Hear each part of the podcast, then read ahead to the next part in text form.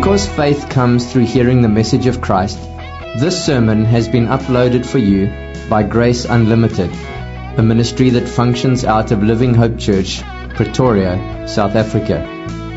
We want Jesus Christ to have first place in everything in our church, and we want to help you know and follow Jesus in all of life and to help others do the same. Find out more or download many more free sermons at graceunlimited.co.za or livinghopechurch.co.za.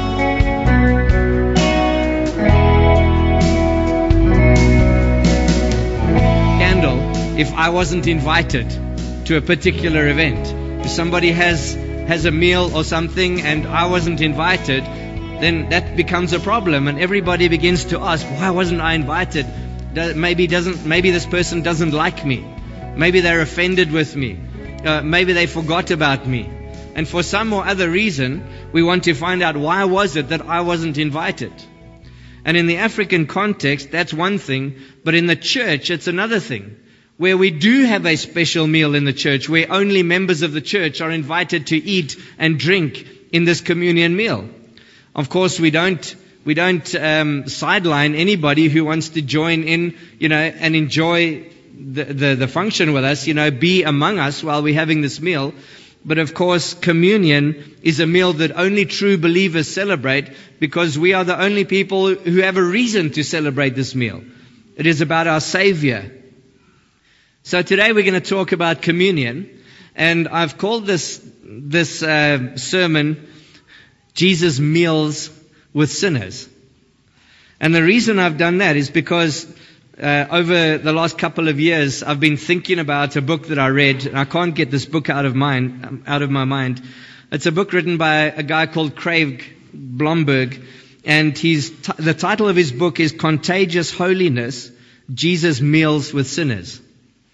And it's amazing how Craig goes through the entire Bible, and he looks at every single meal in the Bible. And when I say every single meal, I mean he, he analyzes every single meal that the Bible ever mentions. So you can imagine it's quite a technical book, and especially in the beginning. But as, as he develops a picture of the meal, right throughout his book, suddenly by the time we see the Lord Jesus in the upper room with his disciples having that first communion meal, we suddenly realize the massive body of significance that is attached to the communion meal. And I know at Living Hope Church we take, we've historically, we've taken communion seriously. And you know, next week we really, really, after this whole mess that COVID has brought in and all of the isolation and the mess up in our schedules and everything, we really want to get back to having proper communion meals together as a church where we can sit together and we can eat and we can fellowship and we can spend time together. We can enjoy the unity in the body of Christ and then we can have communion after our meal. So we're looking forward to that uh, next week. And that is a wonderful occasion because as we look at the way Jesus meals with sinners develops in the Bible throughout all of those meals, we notice that throughout Jesus' meals, one thing is obvious, and that is that Jesus cares for the outcast. Jesus cares for the person that nobody else notices. In fact, in Luke's gospel, more than any other gospel, Jesus cares for the outcast. We see him drawing in all kinds of people, and especially people that the religious elite are pushing away, saying, You don't match up. We don't want you here. We don't want to eat with the likes of you.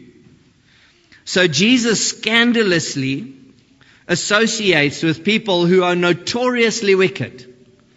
Notoriously wicked. In other words, they were famous for their wickedness. Everybody in town knew them.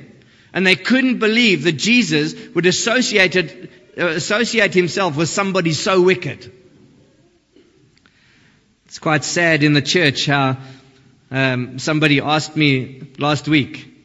He was saying, you know, is it possible that somebody like me, you know, dirty like this with dirty clothes, could come into the church? You know, should I go home and change first? And I said, no ways. You know, here you are. Just come in. We're not worried about if, if you have dirty clothes coming into the church service. Jesus, Jesus associated with the notoriously wicked, but he was willing to feast with the scrupulous religious leaders as well. Not only did he associate, associate with a person that had a terrible reputation in town, but he was able to go and sit when the Pharisees and all these pompous religious elite invited him to eat with them. He would go and eat with them. And normally by the end of that, that meal, he would say, yes, I'll come and eat with you. By the end of the meal, he knew that he was going to be rebuking them about something because he was trying to help them becoming, become more human, just to see reality around them, that this pompous religion is not getting them anywhere.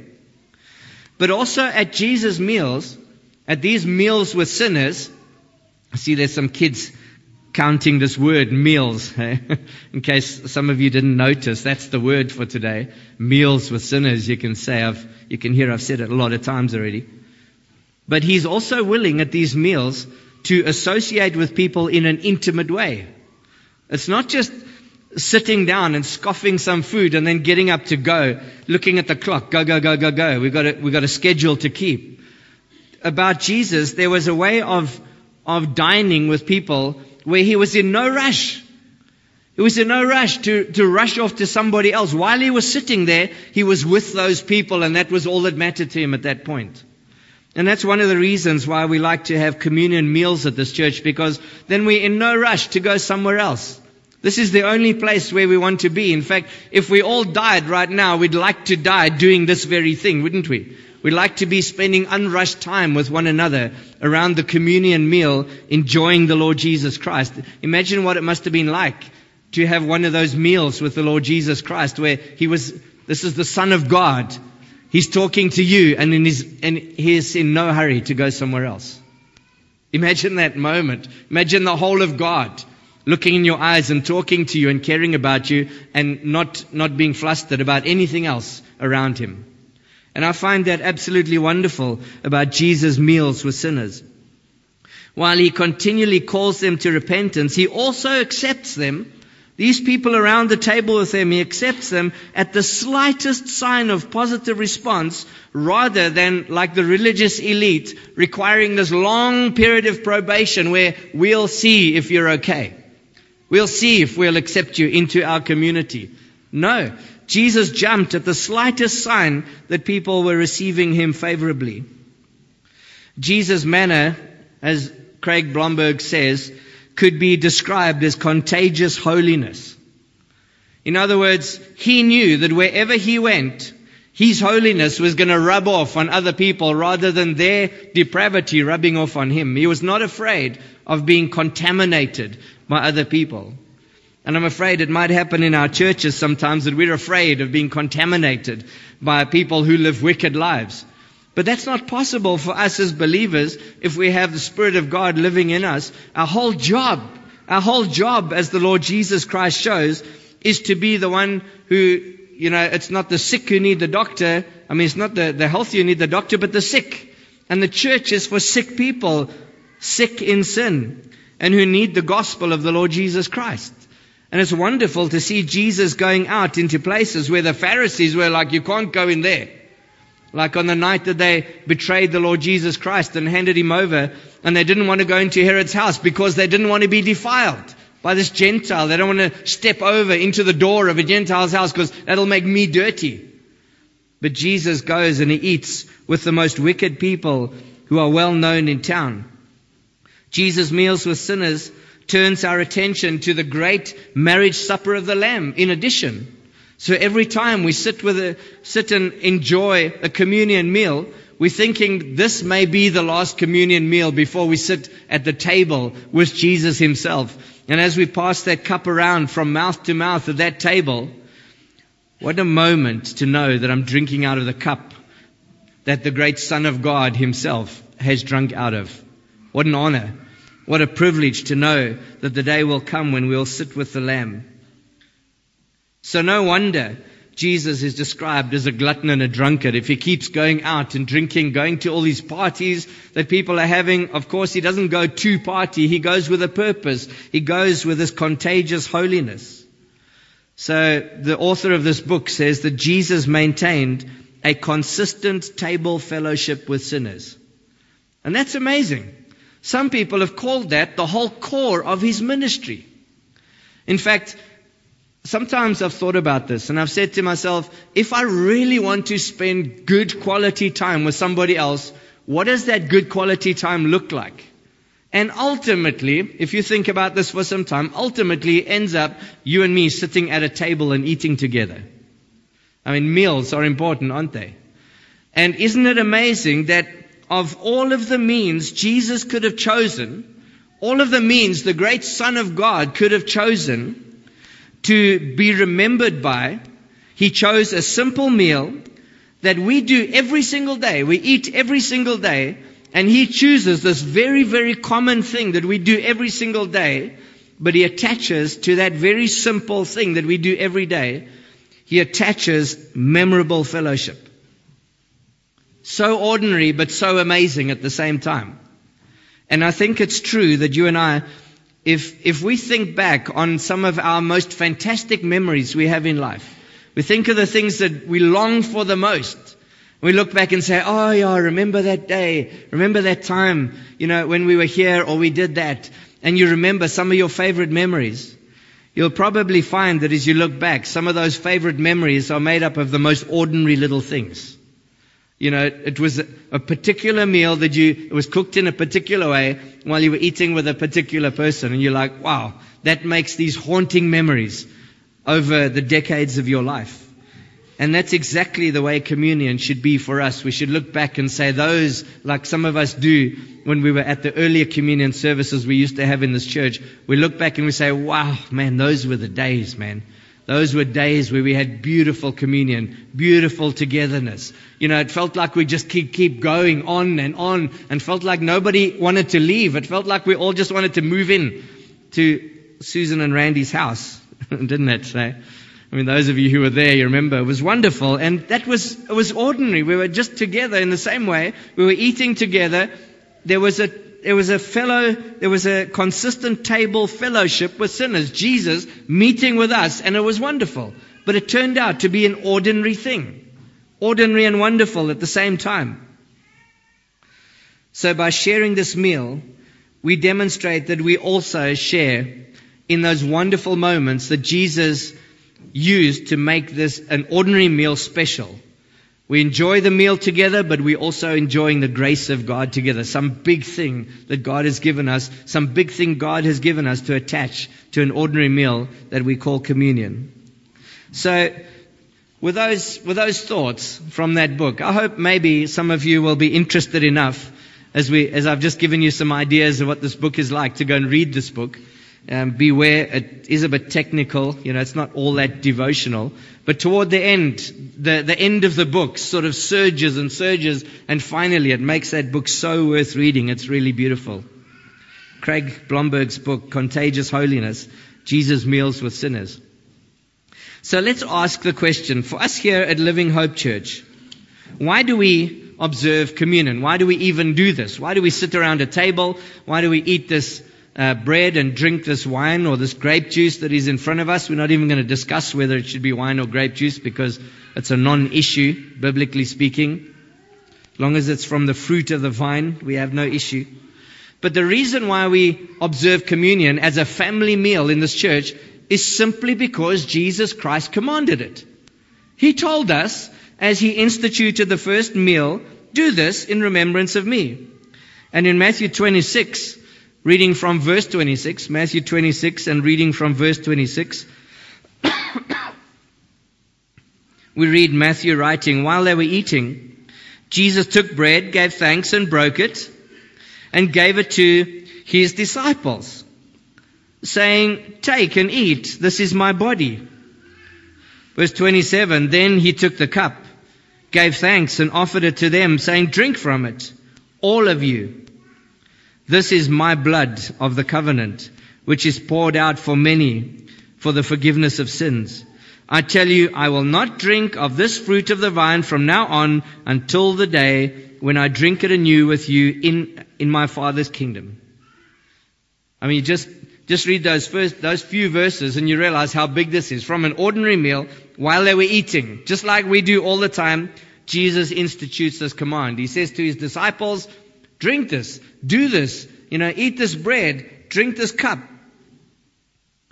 And then, of course, in 1 Corinthians 11:23, Paul um, restates this command, and he says in verse 23 of 1 Corinthians 11, "For I received from the Lord what I also passed on to you: the Lord Jesus, on the night he was betrayed, took bread, and when he had given thanks, he broke it and said." This is my body, which is for you. Do this in remembrance of me. There's that word again. Remember, remember, remember, remember, remember. Just the way that we remember our favorite memories.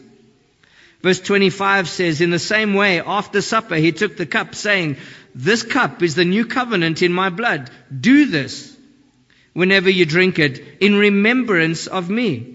For whenever you eat this drink, uh, eat this bread and drink this cup, you proclaim the Lord's death until he comes. So remembering and proclaiming, remembering and pro- proclaiming. Just like in baptism, we are proclaiming something. We're proclaiming that God has already done a great work in the heart of that individual.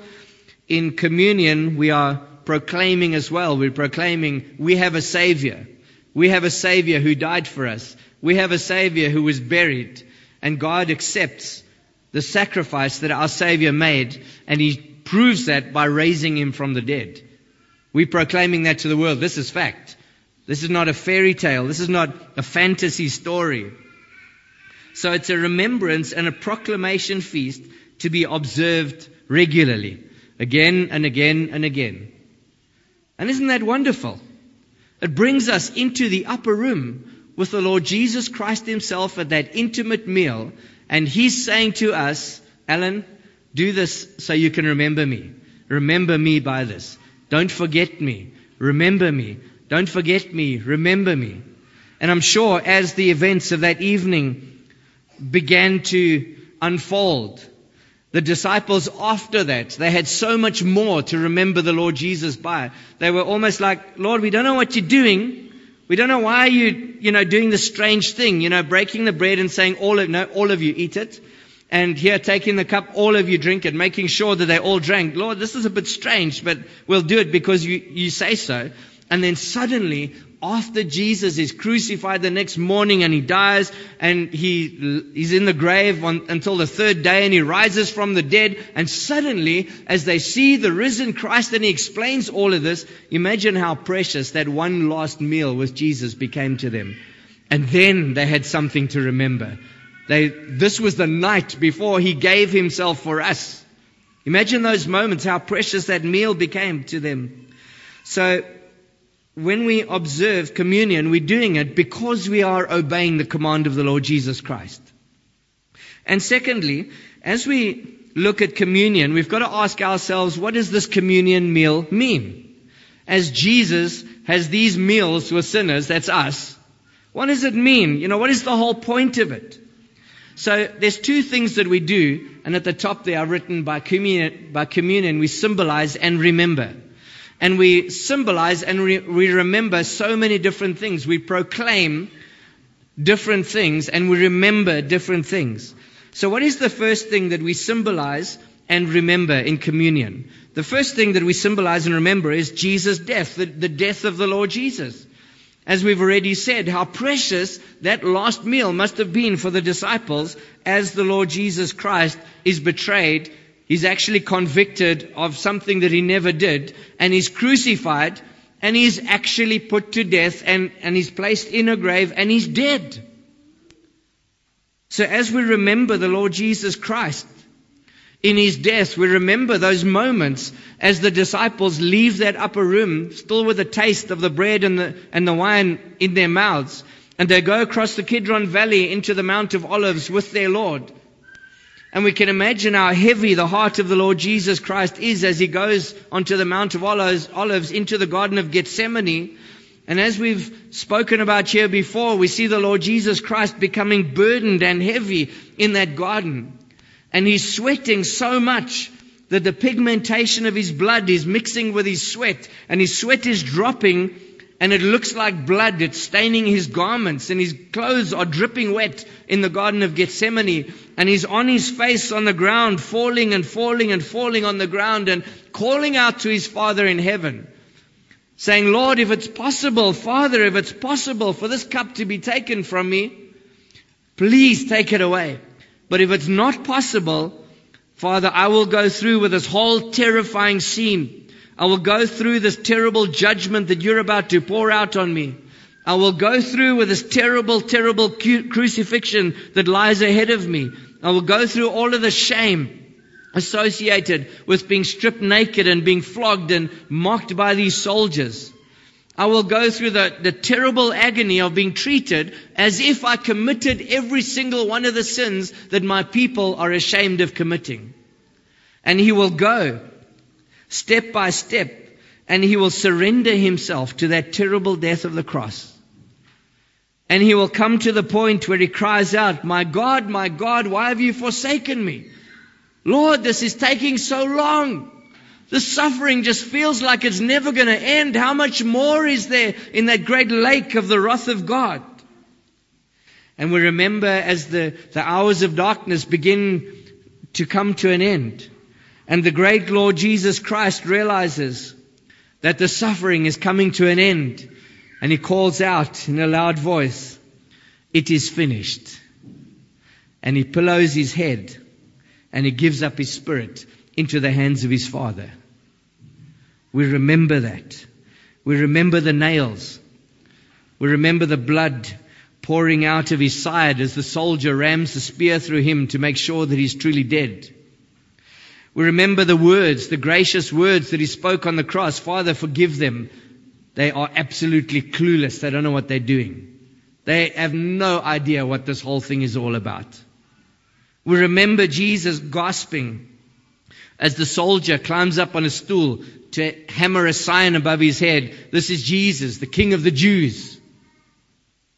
And even as that soldier can feel the dying breath of the Lord Jesus Christ on his cheek, he's unmoved by the scene that is playing out before him. And we remember our Jesus hanging there, deliberately mocked and scorned.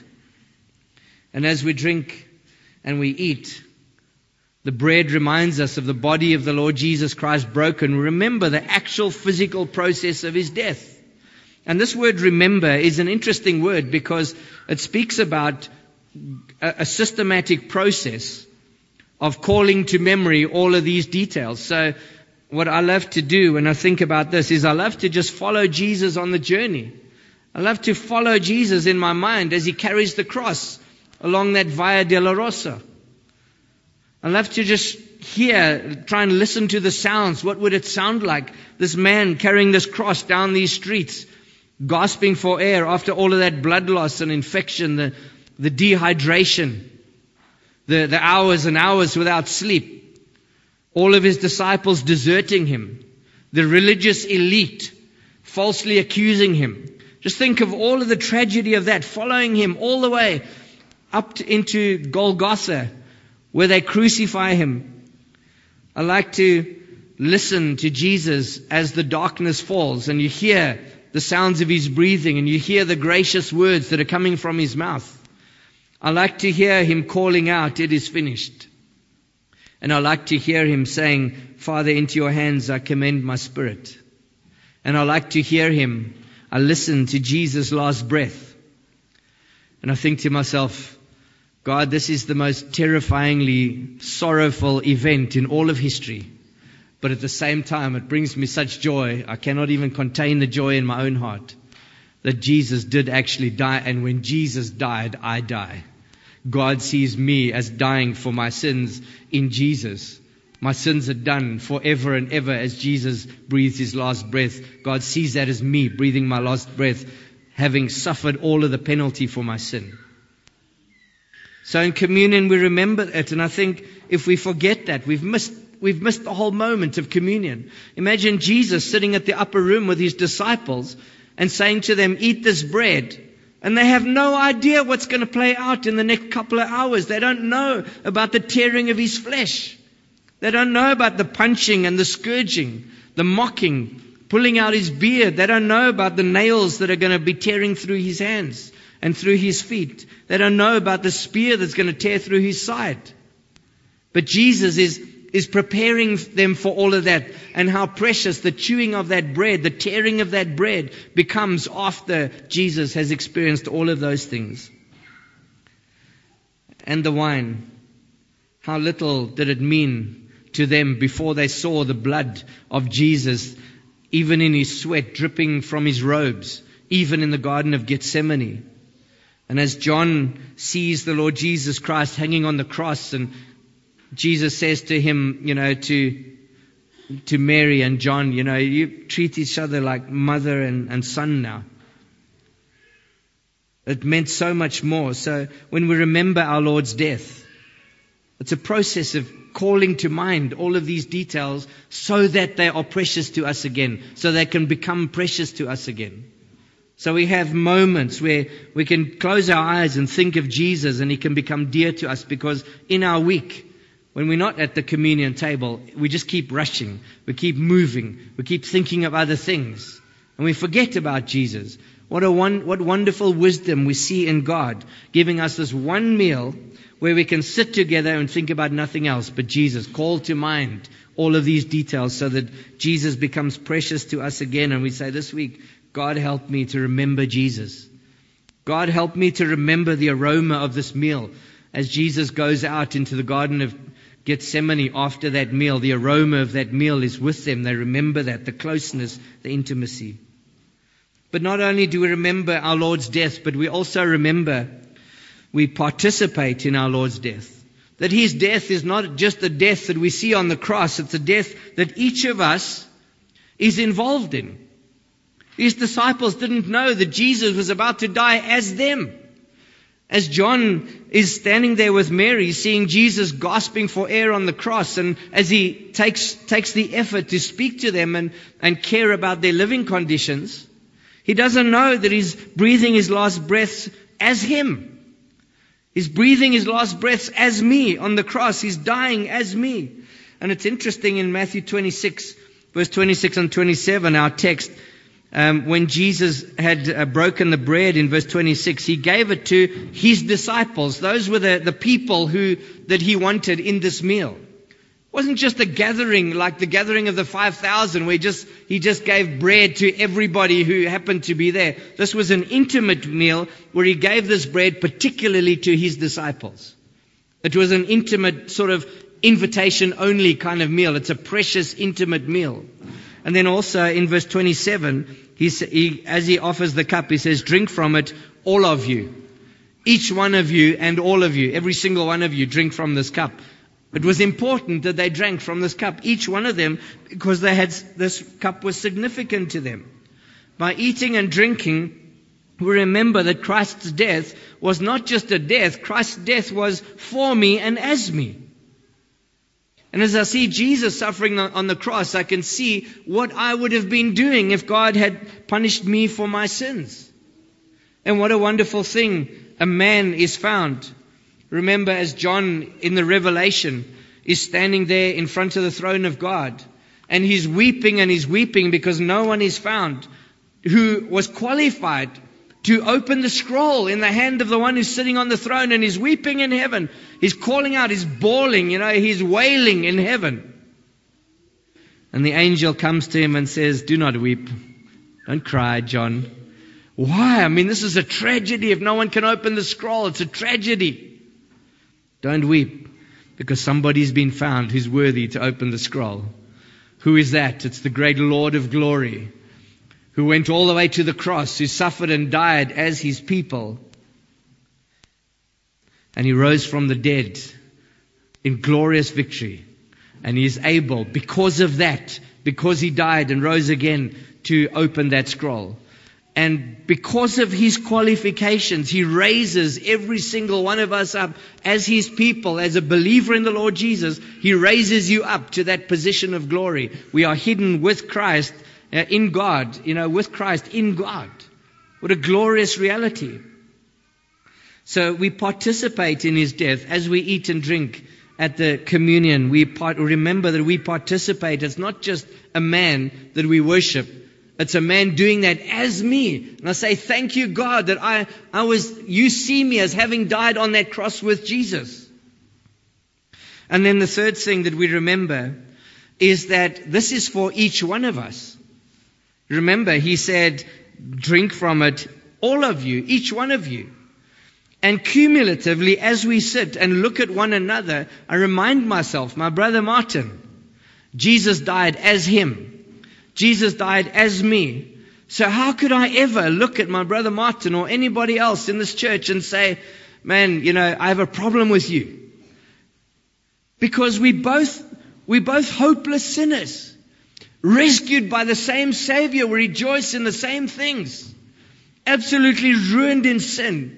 And yet this man comes forward, the God man. And as we reach out for the bread, and as you reach out for the bread, and as you reach out for the bread, we're all taking of this bread and we're all looking at each other saying, wow, are we not so grateful for this glorious Savior that rescued every one of us who is partaking of this meal? I find that wonderful. I find it absolutely wonderful that as, as I lift that bread to my mouth and you see me doing that, I'm seeing you do that as well. And we're all saying this thing together. Praise God that we're all together on this intimately in this meal. And God has done this in Jesus Christ for every single one of us.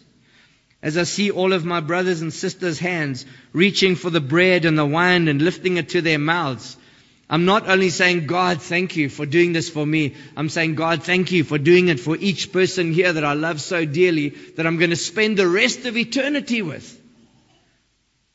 What a wonderful reality. What a wonderful moment of bringing about togetherness. And you remember that's why Paul in 1 Corinthians 11 is so strong about his warning about taking communion in an unworthy way. Saying, I know I have a problem with this person in the church, but I'm going to eat and drink because I'm okay with Jesus. But, but I'm not okay with you. You know, you, you've made a problem for me. I'm not going to be okay with you. I mean, it's so bizarre. The one who's been forgiven so much must be the one who loves so much, who goes out and says, it doesn't matter what issue I have with you. Because we've been forgiven so much, I want to pour out my love on you as my brother or sister in Christ. We're eating the same bread. We're drinking the same cup.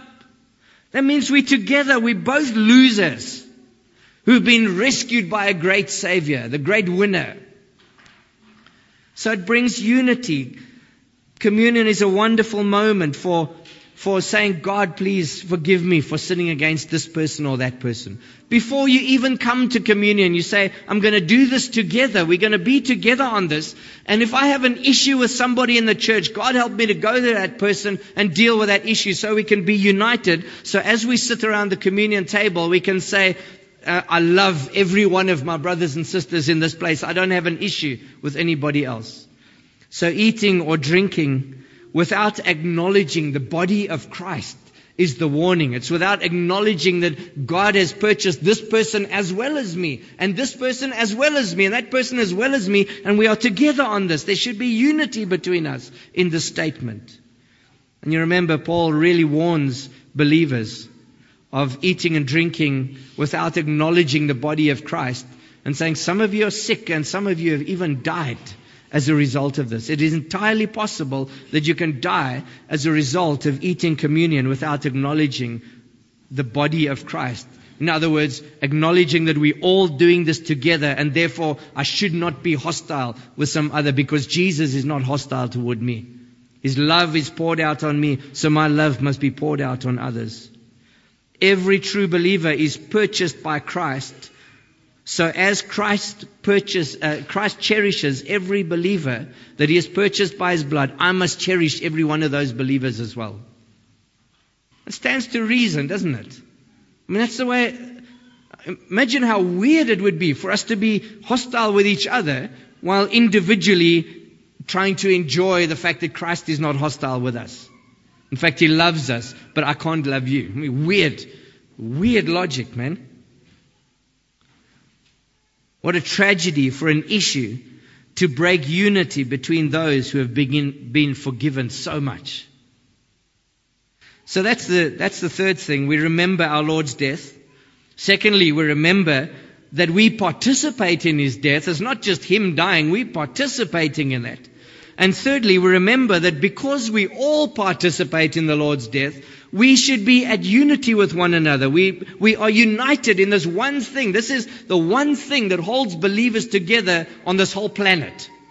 Is that we all believe the same thing. We have one Savior who has done one thing for us and He's called us together to live in unity with one another. And then fourthly, we remember, we, we symbolize and we remember, we call to mind our need for spiritual nourishment. You know, just as we were saying earlier about the fact that God has been so wise in granting us communion so that we can just, re- for one moment, just this, this one short period of time, we can cast our minds back to Jesus and our whole perspective of the world can be reset. So when we speak about our spiritual nourishment, that's what we're doing. We're saying, God, I need this to remember Jesus. Just as I eat bread and as I drink the cup, just like we eat food and we drink everything else in order to nourish ourselves so we can keep living, we're saying, God, I need this just like I need my daily food. If I stopped eating in a day, if I stopped eating for a week or a month, I would be dead. And God, it's like that. If I stopped doing this, I would be dead. If I stopped remembering Jesus, I would be dead. I wouldn't be able to survive. My life would be a mess. So by eating and drinking, we remember that we feed from Christ daily in total dependence. Remember how graphic the Lord Jesus became in John chapter 6. I won't read the whole thing, but he, in verse 53, Jesus said to them, I tell you the truth, unless you eat the flesh of the Son of Man and drink his blood, you have no life in you. Whoever eats my flesh and drinks my blood has eternal life, and I will raise him up at the last day. Obviously, he's not talking about eating Jesus, but he's saying feeding on Jesus in such a way that Jesus is your life. Nothing else matters. If you took Jesus out of my life, I would have absolutely no reason left to live. There's nothing left. Nothing would interest me. He's saying Jesus must be everything as you need food to survive. You need Jesus to survive. Jesus should be everything for you. So as we eat and drink at communion, remember, God, I need you for spiritual nourishment. I need to have this moment just to think of you again because I'm so prone to wander all over the place in my thinking. And then next we symbolize and we remember that Christ loves me. What a beautiful reality this is. That this is communion, communion that we enjoy is one of Jesus' many, many, many meals with sinners and they symbolize and they remind us of the full extent of his love demonstrated by what we see in his suffering. If you are reading your circumstances during the week, if calamity strikes in your life, if things begin to go wrong, one of the first things that you are tempted to do is to say, I wonder if God still loves me. I wonder if God even cares for me. I wonder if God's forgotten about me. So communion is one of those meals that reminds you, yes, God loves you. How do I know? Look at Calvary. Look at Jesus. Hear the breath of Jesus. Look at the Father planning this from eternity past. Trillions upon trillions upon trillions upon trillions of years where God is intending good for you. And because of that, He creates a universe. Because of that, He creates a whole human family tree. Because of that, he makes a tree where you can be born and where you can live. And at the perfect time, He calls you into, your, into His family. And what do we say? Oh, I don't know if God loves me. Don't know if God loves me. Communion is the time to remind you, yes, God absolutely does love you as you follow Christ all the way as he's condemned to die and as he dies on the cross and as he goes into the grave and as he rises again, you say, God absolutely loves me. Look what he did for me. Look what the Son of God did for me. So if you're reading your circumstances that believing that Jesus no longer loves you, remember what communion is telling you. What a, what a wonderful moment to come back to a, a real sense of reality. Eh? To say, this is real, man. This is, this is real life. My misinterpretations of the world are not real life. It's a fake. It's, it's a distortion of reality. Communion brings me back to reality. And then the next thing we remember, not only do we remember Jesus' death, not only do we remember our participation in Jesus' death, Not only do we remember our unity as believers because of our participation in Jesus' death, not only do we remember our need for spiritual nourishment, and not only do we remember that Christ loves me personally, John 13 verse 1, he now showed them the full extent of his love in what he did. But we also remember that Christ reserves all of the blessings of salvation for me. And this, this I'm telling you is absolutely wonderful. This intimate meal is not just about eating and drinking together and us feeling happy now. This has to do with the fact that this is just a symbol of all of the massive glories and beauties that the Lord Jesus Christ's obedience to his Father has purchased for us. We not only remember Christ's sufferings, but we remember that his suffering earned hope for every one of his people.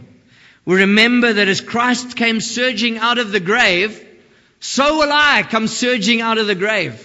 And I sit at communion with tears in my eyes because of what Jesus suffered. I also sit at communion with tears in my eyes because of the glories of the fact that a weak little person like me is going to come blasting out of the grave and I'm going to, I'm going to be raised incorruptible. Absolutely perfect and glorious as Jesus Christ, the risen Christ, is perfect and glorious as Christ ascended in unspeakable glory, not only will I rise from the grave, but I will ascend into glory and be incorruptible with the Lord Jesus Christ forever and ever and ever. Never, not another tear will fall from my eye. I remember that as Jesus sits down at the great wedding feast of the Lamb, another meal of Jesus with sinners, another of Jesus' meals with sinners, I will be there. I will be sitting at that table with Jesus and I will look on him. These eyes of mine will look at Jesus and I will see him in his flesh. And I will eat and I'll drink at that table. I will be there. And as I take communion, it's hard for me to contain the moment where I say to myself, this may be the last communion before I sit at that table with all of my brothers and sisters in Christ in full joy, escaping from the misery of this world forever and ever. I will be there. That's what communion tells me. I will be there. Remember what Jesus said in Matthew 26, the last verse we're looking at. I tell you, I will not drink of this fruit of the vine from now on until that day when I drink it anew with you in my Father's kingdom. Next time Jesus, next time I see Jesus drinking wine or fruit from the vine, it's going to be, I'm going to be there with him in person. We talk about getting a clear perspective of this world at communion. That is going to be the clear perspective of everything, isn't it? When I'm suddenly sitting with Jesus and I see this whole world, when I see the whole history of the world and I put everything into perspective, when we put all of our sufferings in this world into perspective, all of our joys, all of the wealth, all of the poverty, all of the political ideology, everything that is happening in this world, in a moment, we'll see things clearly and we'll realize this is what lasts. This is what's real. This is what matters. Sitting with a God man and eating and drinking with him is going to be the thing that lasts and is significant forever and ever. We will become glorious members of God's eternal family. Members of the household of God. We, we're enjoying the start of that right now in a communion meal. And then, of course, finally, the final thing we remember is that if all of these things are true, we remember the Lord's death, our participation in His death, the unity of believers as a result, our need for spiritual nourishment, remembering that Christ loves me, remembering that all of His blessings are still reserved for me, I obviously respond in faith. I remember that this calls me to be a person who says, Yes, Lord, God help me, God use me. God, I'm a helpless individual in this world. Grab me. It's a helpless hand that is taking the bread. You know, I mean, can hardly even break this bread. A helpless hand that is taking this cup and saying, God, I'm so weak and insignificant and helpless. God help me. God help my life to have consequence. God help me to depend on you. God help me to be filled with sorrow because I'm so hard hearted. God help me to see Jesus on the cross and to be moved by that. God help me not only to be moved by that sorrow, but help me to be moved by joy. God help me by faith to see how all of this is so real in this world and this can drive me and motivate me on a daily basis. God help me to see how beautiful communion is. God help me to see how precious it is where Jesus has meals with sinners in this age and in the age to come. And we can conclude by saying Jesus goes against the, the expectations of self-righteous religious people and he eats with sinners. What an amazing thing. He is not defiled by them, rather he calls them to himself. As Jesus prepares to die for the sinners he loves, he has a meal with them and he tells them to have a meal like this again and again until he returns in glory to take every one of them and all who have been saved away to eternal glory. So in communion, we remember and proclaim that Jesus died. He died for us, His people. That as our Lord loves each one of us, so we also love each other. That we are totally dependent on Christ. That Christ still loves us. That all of the blessings Christ purchased for us are still reserved for us. Because communion, Jesus' meals with sinners, means so much, we respond in faith and we abandon ourselves again to His wonderful intentions for us, His people. We're going to enjoy communion now. We're going to have a, a small communion before our big communion next week. And we're just going to take some time to remember this while these thoughts are fresh in our minds. Let's help, let's ask God as we, as we begin to enjoy this few moments of thinking about the Lord Jesus. Let's help, ask God to help us to remember Jesus in sorrow and in joy. Help it, ask God to help us to, to remember that we are all part of this, that we're all family.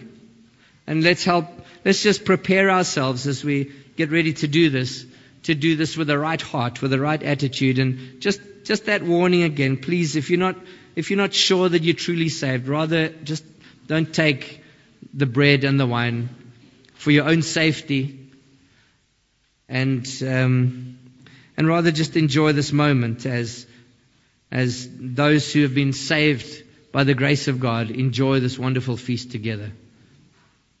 Let's pray. Lord, we're so grateful again for the moments that we can enjoy in communion. And we're so amazed by your wisdom, Lord, that you've taken something so simple, something so ordinary, uh, uh, just an ordinary meal that we do every day. We just eat and drink every day in order to survive. Yet you've made this so beautiful. You've taken it in communion for the church and you've made it so beautiful. You've given us a moment to just to stop and to do that which we don't often find a moment to do during the week and just focus only on Jesus. Scraping off all of the thoughts about the outside world that presses us down, that, that demands our attention. All of the spreadsheets, all of the, the shift work, all of the problems with vehicles and income, problems with other people, problems of being tired and worn out from uh, working hard, problems in family, problems in business, problems everywhere. Lord, I pray that you would help us just to stop for a few moments and remember Jesus in his dying agony on the cross. And help us, Lord, we pray, to be people who are truly people who are whose lives are completely about Christ. People who are taken up with Christ and long for Christ more than anything in this world. Lord, as we hand out the bread and the, and the wine now, pray that you would help us to prepare our hearts for this. We pray these things in Jesus' lovely name.